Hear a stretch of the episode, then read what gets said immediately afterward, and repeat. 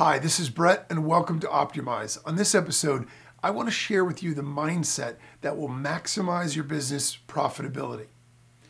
So, the big question is how are entrepreneurs like us who have too much to do and too little time able to build both the business and the life of our dreams?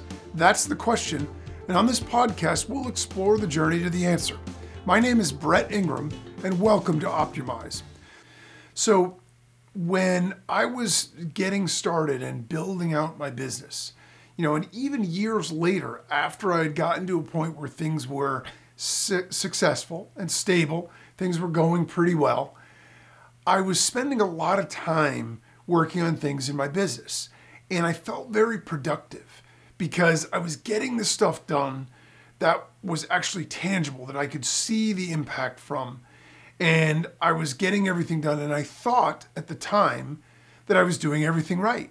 You know, if there are sales orders to fulfill or there are, you know, marketing materials to be created or, you know, there are, you know, people to hire, job descriptions, job posts, graphics, whatever it is, right?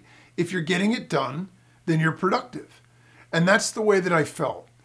And what happened was a really interesting thing. So I was working this way for a certain time, and my results kept getting better and better and better. And I was getting excited, and I felt like, well, I've I've unlocked it, right? I know how to be successful in business, and I'm doing what I need to do. But then I got to a, a point of, you know, decent profitability, but certainly nothing I was going to get that excited about.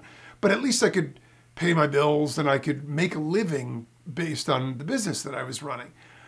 But I noticed that I wasn't able to grow it past that point.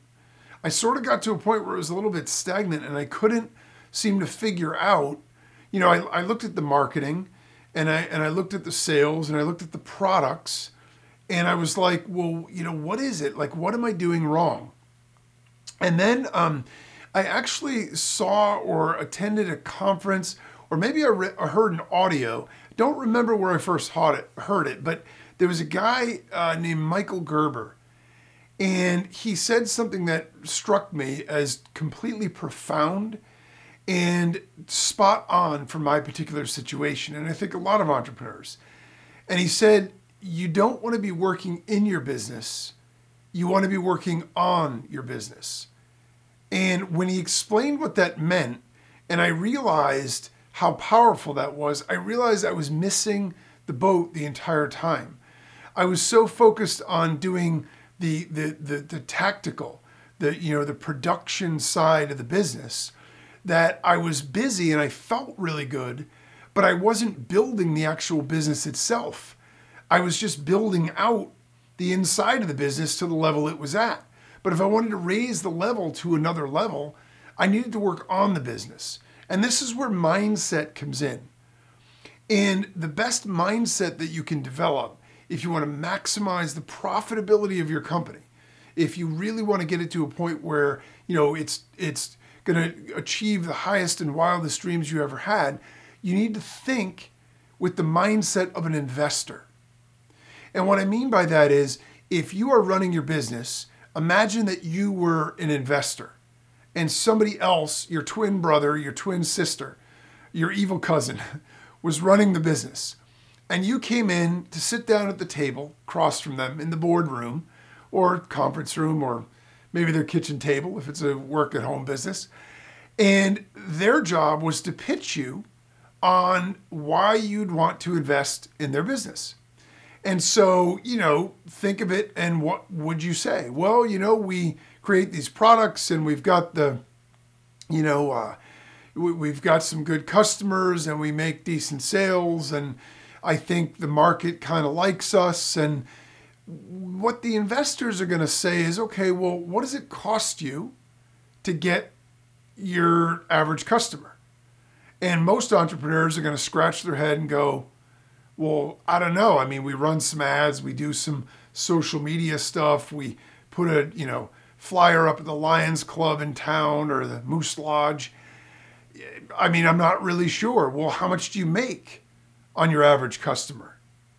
Well, uh, our products sell for 27 and 97 and and they would look at you with a blank stare.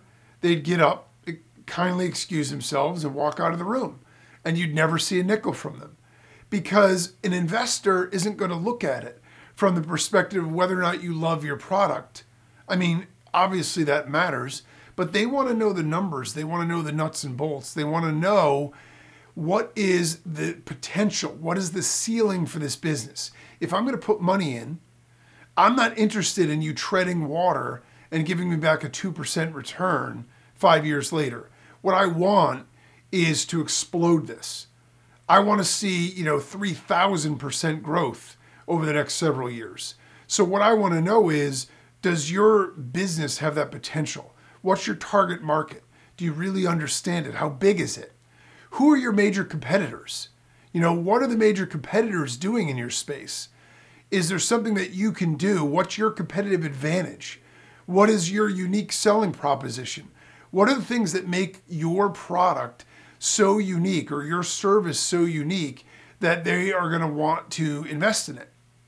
And, you know, and then again, like what is your cost of customer acquisition? And then what is your return on that cost? You know, if you are spending less than you're making, well, that is something they can see as infinitely and instantly scalable. If they plug that into a distribution network, if they plug that in to more advertising, more promotion, they can see how that would scale. They can see how that would make a lot of money. And so, as a business owner, while you may need to do some stuff in your business, of course, if you don't, you know, especially if you're a solopreneur, you want to start thinking though about how you can outsource and offload all of the things that are tactical, all the things that are repetitive in your business, and you want to start answering all those other questions.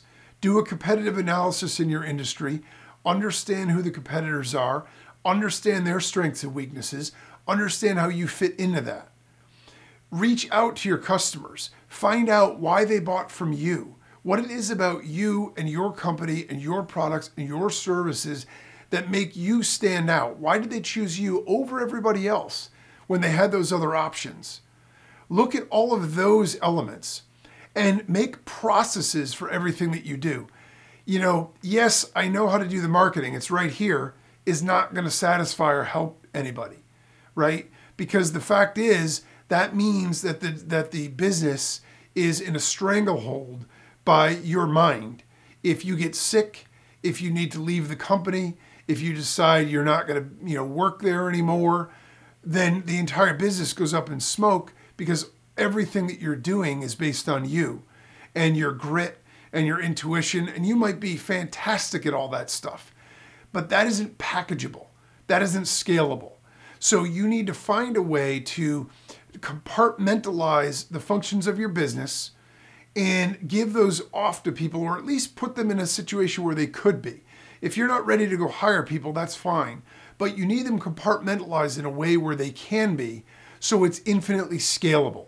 If I see you lack manpower, but I know that you lack manpower, but if you had it, I could plug four people into your operation and make it five times more productive and successful and larger and multiply sales by five times in a month, I'm in. You know, that's going to be something that excites me as an investor.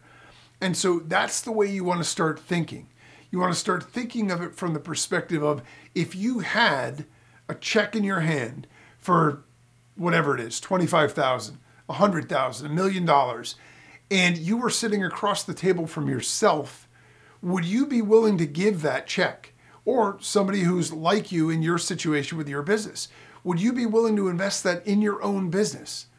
If the answer is no, then you need to make some modifications until it becomes yes.